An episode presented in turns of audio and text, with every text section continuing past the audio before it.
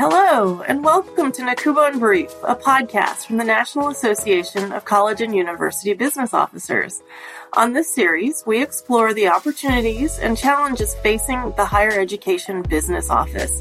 I'm Liz Clark, Vice President for Policy and Research at NACUBO, and today I'm joined by my colleague, Jim Hundrieser, who's Vice President for Consulting and Business Development at NACUBO, and Lori Bernotsky, who's Executive Vice President at West Chester University of Pennsylvania. Lori, Jim, welcome. Thank you. Great to be here, Liz. Thanks for having us. I am really looking forward to this conversation. Today, we're going to be continuing a discussion about NACUBO's recent work on the top five issues or business issues facing higher education. Today, we'll be focused on resource constraints, which is one of the issues we highlighted in that September 22nd work, and uh, the second in our series of podcasts on this top five Business of Higher Education Issues series. I'd like to get started with Lori. Lori, I understand you have a background in academic affairs. Can you begin by telling us a little bit about your journey from academic affairs to finance and administration? Sure. Yeah. So I have been in academic affairs for the last 26 years, started as faculty and then uh, you know, went to the dark side of administration. But in the last eight years, I've actually also served as, as executive vice president. And so what that means is the entire university budget reports through me to the president. So it's really given me an opportunity to learn sort of both sides of the house, the budget and finance side, and then obviously um, continue my work on the academic affairs side of the house. So I think it's it's it's it's it's an interesting perspective, understanding both how the economic engine instruction, right, of the university runs, and then on the other side, all the expenditures it takes to support uh, the institution. I think it's really exciting and somewhat unique. Over the years, we've done a lot of programs about this the partnership that should be built between the chief academic officer and the chief business officer. So, uh, seeing someone with your background and in a role like yours, I think goes right to the heart of many of the issues we've tried to address in that programming. Uh, let's get started on our conversation. Uh, college and university fiscal officers have always been mindful of revenues and budget limitations. But in our research last year, our members were very concerned about resource limitations. As we begin 2023, what is characteristically different this year about the funding constraints presently facing colleges and universities? Um, Lori, what resource related concerns are keeping you up at night at West Chester University? You know, Liz, I think there's there's been this sort of paradigm shift, um, really from, and I know the pandemic. We, you know, people don't want to talk about the pandemic anymore, but the, the fact is, there really has just been a, a paradigm shift in the way we now have to do our um, budgets. Student expectations have changed; they just they have, and the pandemic was a huge part of that. And what that means is those expectations, because they change so rapidly, they're not as clearly aligned with our institutional investments as they used to be, right? And so um, we understand things take a, a, lot of time to change in higher ed. We are large, complex organizations. And so when you add shrinking enrollments on top of a change in student expectations, obviously it's, you know, it's, it's problematic. The other piece for me is, of course, when we think about the economy, the ongoing impact of the economy, employment opportunities are quite frankly keeping students out of college right now, especially grad students, but even on the undergrad side. It's, it's a buyer's market for job seekers. So, you know, folks delaying um, either entering college or getting back into a graduate program. So on top of all the traditional budget constraints we always have, I really think in the last year or two, those, those elements of the after effects of expectations from the pandemic and the economy right now, um, with all the opportunity for, for, for job seekers, those things keep me up at night. It's a really multi-layered challenge. And, uh, I, I, part of what you just said reminded me about how consumers are looking for customization in so many different ways that it'll look at how Chipotle emerged and how all of the new fast casual restaurants are ultra customized for their customers and even higher ed is facing those expectations. Jim, as you work in NACUBO Consulting with institutions of all shapes and sizes, whether they're public or private, small or large, what are some of the other concerns that you're seeing? One of the big concerns we're seeing is on the revenue side, in that we are much more restricted on how much revenues we can continue to add on to the overall student cost. And this is becoming more complicated uh, as we move forward in that I'm hearing many institutions, as an example, thinking about a three to 5% tuition increase for the next fiscal year. And yet they're getting pushback from almost all entities saying, wait a minute, uh, three to 5% on $10,000 is, let's just say 350 to $400. Well, that's an appreciable amount versus 10 years ago, three to 4% would have been maybe $73 or, or, or you know, $68. Um, and then, you know, Lori talked about the economic issues. And of course, with inflation and the cost of goods and services going up, insurance going up, healthcare going up, all the things that have increased, where are those dollars going to come from? And yet at the heart of it, we know that if we cannot keep college affordable, it will not be accessible to so many students. And so there's this rub there of trying to figure that out. And for the privates in particular, they are struggling to figure out what is the pr- right price point. And certainly we've seen quite a bit of that in the media around uh, our, our, own work uh, with the discount study and trying to figure out how to grow net revenue at a time when we know fewer and fewer families can afford the true cost of higher education. Jim, I'm going to scratch a little bit more at uh, some of the issues you raised there. Do you think with college tuition that it's the last stop for students and families where they just put their feet down and say no? Uh, you know, they face inflation when it comes to household goods, when it comes to vehicles. Uh, a three to five percent increase is not on par with where we've seen inflation uh, post pandemic. But what's different about college tuition? I think that there's we're hitting a tipping point in the American culture about what is a reasonable cost to pay for uh, what we all know is a public, at the most broad sense, good, and yet. Uh, the pushback has been how you know the perception that we can do this for cheaper, that we are all overpaid, that we are all uh, not working hard enough, that we're all not outcomes oriented enough, whatever, fill in the blank. And the, you know, the media is constantly reinforcing a message that says you don't need a college degree. And yet we know that that's not true. When we know, look at the job demand and the job skills that students need we know that they get that through some form of college education, whether that be a degree or a certificate. Yeah, no, and in fact, it's funny. I think it's another um, unintended consequence, quite frankly, of the emergency um, funding that was provided direct to students during the pandemic, right? You've got groups now of sophomores and juniors for themselves and their families who are used to getting a, a pretty significant chunk of change to offset their degrees. And so think about what that experience was for those students. There's an expectation that the institution should just continue to offset those costs, let alone raise uh, tuition. So I, yeah, I think it's, it's, it's a, a complex problem that has these unintended um, consequences making it worse. Jim and Lori, you both brought up the pandemic in one way or the other. Uh, are institutions, quote unquote, back to normal now following the pandemic? Have they recovered from their pandemic related losses or, or what other pressures have emerged? Laura, you just mentioned one. Uh, uh, but what, what other challenges are out there? I don't think there is such a thing as back to normal. I, I, don't think there ever will be again. And you alluded to some of this earlier, Liz, right? Students' expectations have changed. They've changed around housing. They've changed around programming options.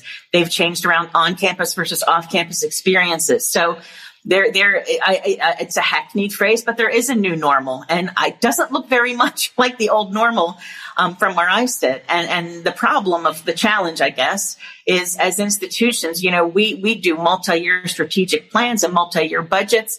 Well, when the, the main group that you serve has very different expectations in a very, very short amount of time, it's just there is no such thing as back to normal. So even if schools are starting to recover from financial losses, the amount of institutional change that it's going to take to stay relevant and continue to serve students and meet demand, um, it, it, it's it's not going away. And I'd add to that the additional support costs, uh, the mental health. I mean, it's, it's been documented so many times, but I am shocked by how many CFOs have said to me, we have added full-time staff and full-time online resources or vehicles for students to get connected, whether that be tutoring or counseling or any number of things, all at a premium cost right now and no new revenue stream to support that. But feeling that anxiety, depression, other pressures students are presenting with uh, in ways the need to feel safe, the need to be cared for or shepherded and uh, shepherded in ways that, that I think are really unprecedented. And yet we are not even remotely close to in loco parentis. It's just kind of this new normal that has emerged of this is your duty to provide these pieces and uh, local municipalities also pushing back as well to say we're, we're, maxed out as well. So institution A, you need to provide that for your students. We, you can't rely on us to do it, adding yet an additional cost uh, as well take away from that, there's no such thing as back to normal. We're back to nimble. Uh, mm, that's good. That's flexible, good. and we yeah, have to be ready to stretch and twist and change. And uh, I'm trying to work this in. It doesn't quite work, but there's something about back to nurturing. Uh, there's something about nurturing that, that needs to happen here as well. Uh, it, it it sounds like what we're hearing from the field is that we're facing a remarkably different stakeholder uh, expectation uh, on campus these days.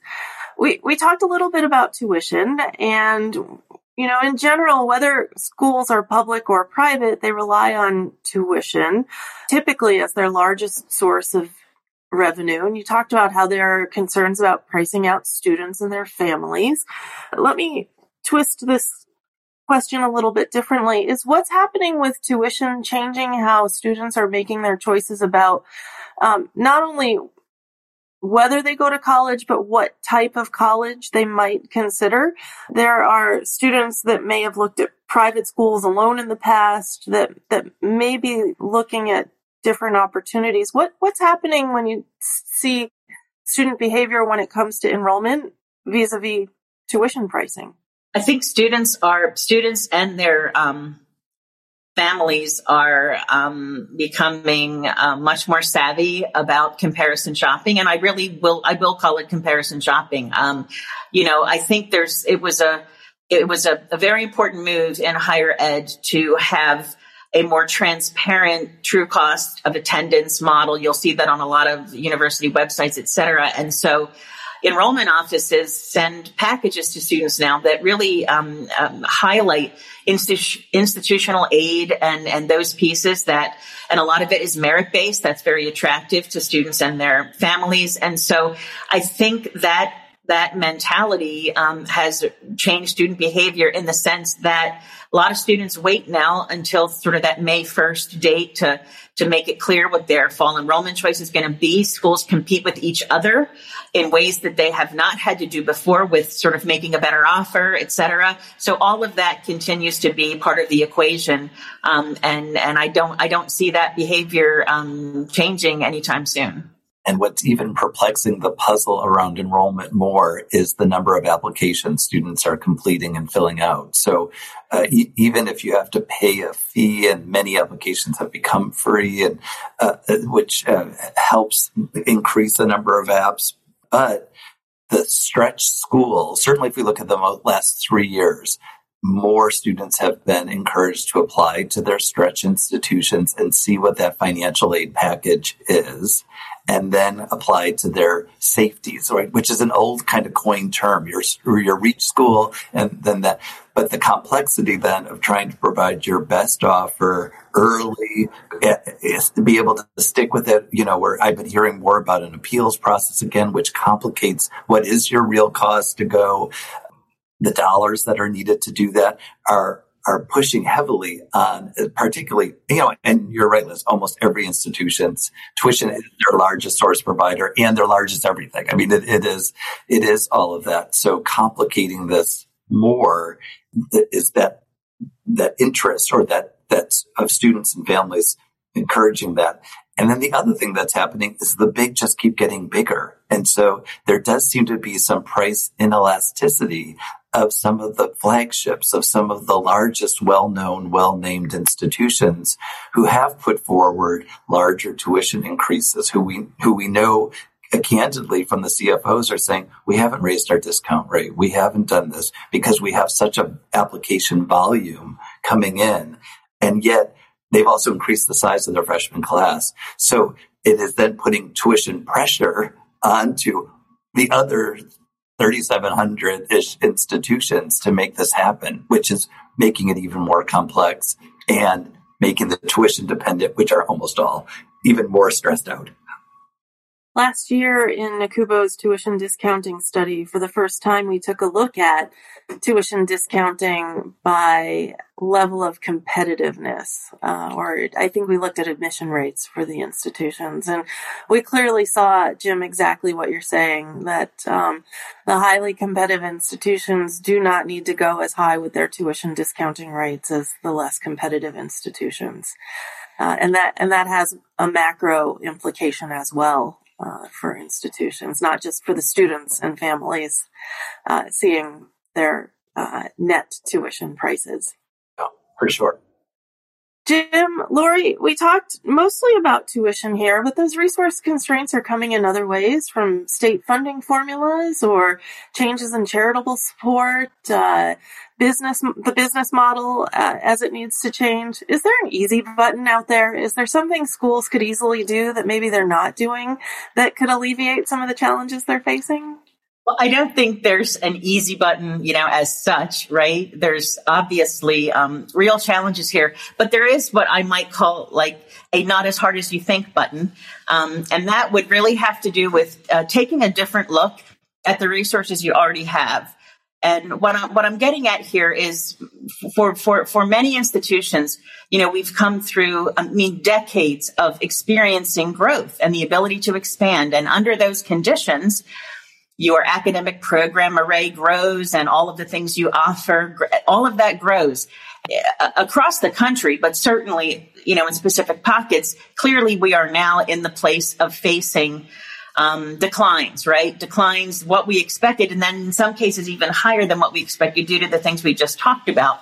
So the not as hard as you think button that I would talk about would be looking at the the, um, the resources that an institution already devotes to maintaining its academic program array. And that just means all the programs that you offer.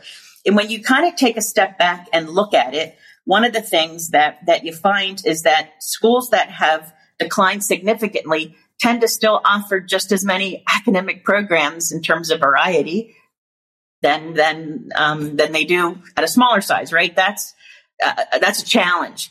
Why? Because if you start thinking about, you know, we always talk about a student faculty ratio, right? That's the number of students for every one faculty member that you have, right? So let's pretend your ratio is 20 students for every one faculty. And that's a pretty high ratio, actually. What does that mean? Well, when you think about the enrollment declines that we face, right? They're typically not just five or 10 students, but it's 100 or 200 or whatever, right? So these declines happen. They happen year over year pretty quickly. Are we really reducing our faculty complement in line with that? Are we reducing the number of programs we offer in line with that? Most cases not. And so what you have is on the one side, a revenue decline for all the students you're losing. At the same time, if you don't streamline your array, you don't streamline your faculty, not only are you losing millions on the revenue side, you're paying extra money for instruction that you didn't have to pay the year before when you had those additional students. So that ability to think about, well, wait a minute, have we cha- have, have we looked at this? Can we streamline? Can we have this major with fewer concentrations? Or can we have these courses embedded as a concentration rather than as a freestanding major? Those are things that um, initially are difficult conversations, but the work around it really isn't as hard as some of the other types of things that universities might have to do. So even just a, a something as quote simple as um, streamlining a program array can really provide reallocated resources, not just whether it's the Division of Academic Affairs, but, you know, across the institution. And the same thing would apply even on, you know, the staff side of the house. What is the student staff ratio? You know, if you have a couple hundred or a thousand fewer students than you did five years ago, taking a look at that is, is worth doing. And uh, most institutions run on sort of an incremental budgeting process where you kind of have what you have and you kind of add new things here and there. So uh, it's it's not easy as such, but it's certainly easier than finding a brand new revenue stream, which is to take a look at the revenue you already have and is it distributed in the way that it should be given your enrollment size. So really aligning operations with enrollment, I would say is is a step that that would be important to look at. Yeah, it's not just the inputs, it's also the outputs that we can look around for new revenue and we can look around for that lottery ticket. But uh, at the same time, we really have to, to take a look at all those uh, costs that you're trying to cover. Uh, Jim, any other thoughts on that question? Yeah, I think there are opportunities for new models. I think it's um, that willingness to, to act and the willingness to think distinctively about your institution. What truly is distinctive? Where do you lean into some of those distinctions? And by doing that, you are also doing, as Lori mentioned, reducing or stopping or eliminating other things uh, to stay focused on uh, a stronger outcome. Lori, I'm, I'm just going to go back to what you said uh, a couple minutes ago that there's no easy button. There's, but there may be. It's and it's not as hard as you think button. I love that, and I'm going to use that. I have gone straight to uh, sometimes you just have to hold your gut, but your middle ground is much more appealing. um, are there any points of light out there? Any particularly innovative stories that you have, Lori, to illustrate from Pennsylvania or Jim from your work uh, across the country? Uh, any any stories that that you see are inspiring or novel? Yeah, Liz, I'll say, you know, so actually it's kind of a parallel to what I just said about a, a university taking a look at its own resources and aligning aligning those um, in a streamlined way. I'm part of the Pennsylvania State System of Higher Education, and our Board of Governors just this past summer adopted a new funding formula, which is used to distribute the appropriation that we get um, from the Commonwealth of Pennsylvania. And what I think is really great about it, innovative about it, is it changed from funding institutions to funding students. And what I mean by that is the funding still goes to the university, but it's really now very clearly based on student success metrics. It's based on making sure there's um, funding targeted for students with greater financial need, funding targeted for students from traditionally underrepresented groups. So it's a, it's a formula that really takes into account certainly a core a core component of, of university funding, but is very targeted around student success and, and serving students in a in a mission based way that we should do as a state system. And that what's what's great about that is that's a politically, of course, much more appealing way to think about the appropriation than just well, we're going to give these funds to to X university. Uh, making sure that it's linked to the students we serve, I think, is is a pretty innovative way to recast the purpose of state funding for public institutions. That is um, really interesting. I think perhaps a new challenge, though, in terms of resource allocation and, and longer term planning for business officers at the state institutions. So uh, that will be interesting to follow and see how it plays out over time. Jim, any stories to share? I think we're seeing more institutions move to an all funds budgeting model and process. And I think that all funds concept is helping many players see a different, have a different lens into how the budget comes together, how funds are allocated, how they're spent. And I do think that is bringing a more transparent way of of providing institutions with a new lens towards how do they navigate these resource constraints and how do they figure out new ways in which to consider where to prioritize and how to prioritize would be one thing I'd add. Uh, Jim, Lori, we're coming to the end of our time here, but is there anything else you'd like to add or wanted to mention as we end the show here today? Despite the topic, I think it is still a higher, an, an, exciting time in higher education. I think we're learning so much about learning, and I think there are streamlined and advances that are being made that are helping advance our students. And of course, we're so excited that people are talking much more about student success and completion as a part of all the things that they're considering. So, uh, despite some of the challenges, there are lots of good things happening as well. Yeah, you know, I would, I, I, think Jim's exactly right, Liz. And the thing that, that I'll say that I think that is a welcome change for me, I think in the past, our, our focus, and I'm saying this now really wearing my academic affairs hat, that as institutions, we've, we've always thought about, okay, you know, are, are these students ready for our institute? Are they ready for college? And what this has allowed us to do is change that question. And what we say now is this, are we ready for these students, right? It is our responsibility. And this gets back to what Jim even said in terms of some of the nurturing and additional things we need to do. Are we student ready? That is an important question. And that shift in that thinking, even though these are painful ways to learn that lesson, I think that is a really important lesson for us to learn in higher ed. We couldn't have ended on a better note, Lori. Thank you so much for joining us today. Jim, thanks for joining the conversation. And uh, thank you, listeners. You can find NACUBO in Brief wherever you listen to podcasts. And you can find resources and other show notes on nacubo.org on the webpage for this podcast. Thanks again, everyone. Thanks, Liz. Thank you.